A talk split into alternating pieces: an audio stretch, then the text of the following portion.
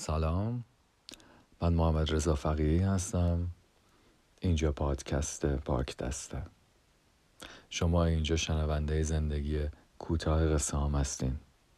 قبل از اینکه بخوام اپیزود دوم و داستان جدیدم رو خدمتون معرفی بکنم جا داره که از تک تک پیاماتون عشق و انرژی و محبتتون توجهتون و تمام آنچه که ابراز کردین برای تولد پاک دست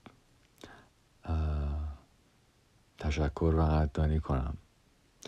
مرسی که همیشه با توجه و محبتتون من رو به ادامه این راه دلگرم کردین. امیدوارم که با انتقال این مفاهیم به این سبک و به این شکل جدید بتونم محبت شما رو جبران بکنم. سرتون درد نیارم. معرفی می‌کنم. اپیزود دوم پاک دست رو با داستان جدیدم به نام رو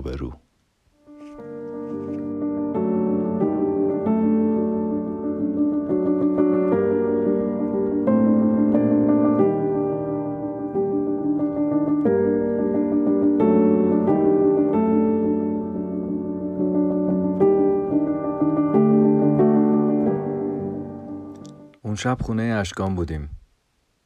مثل همیشه شلوغ و پر سر صدا. منم که از جفتشون فراری. ولی خب اصلا راه نداشت نرم.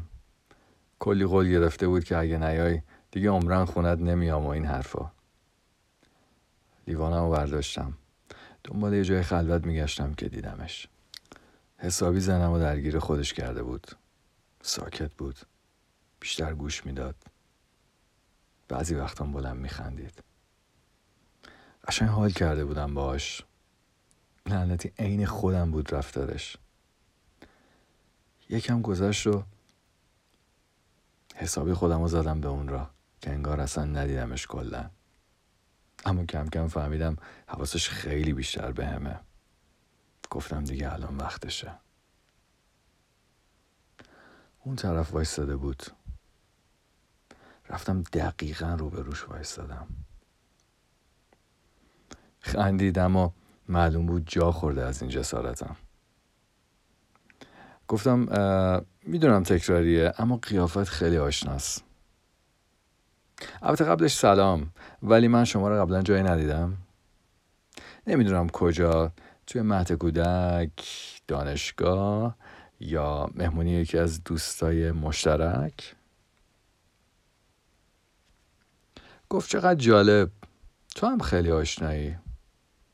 من داشتم به همین فکر می‌کردم. فهمیدم اونم از من بدش نیومده. گفتم شاید شبیه یکی از دوستاتم که الان خاطرت نیست. گفت نمی‌دونم ولی فکر کنم دیدمت. اما نه اون جایی که تو گفتی.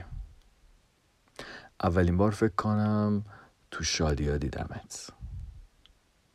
چند بارم توی ناراحتیات. آها داره یادم میاد. توی شکست و موفقیتم چند باری دیدمت. شاید یکی دو بارم توی ترس و تنهاییات زبونم بند آمده بود. اصلا انتظارش نداشتم. داشت چی می‌گفت؟ آره انگار همه اون جایی که می‌گفت دیده بودمش. انگار همیشه با من بوده. احساس می‌کنم همه روزای عمرم باهاش سپری کردم. اما پس چرا بیشتر یادم نمیادش؟ گفتم ببین من خیلی وقته که حوصله آدم جدید ندارم. اما تو فرق داری. به نظرم جدید نیستی.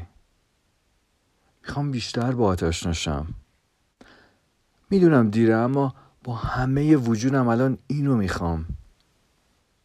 همینطوری نگام می‌کرد و حرف می‌زد. باز اون خنده ها. خدایا چقدر شبیه منه. حرف زدنش رفتارش خنده هاش حتی قیافش غرق نگاهش بودم که اشکان زد پشتم و گفت باستادی مونه شدی؟ یه ساعت جلو آینه وایستادی که چی؟ خوش بی بابا. بیا آذر می‌خواد ببینتت. راجع به کارات می‌خواد باید حرف بزنه.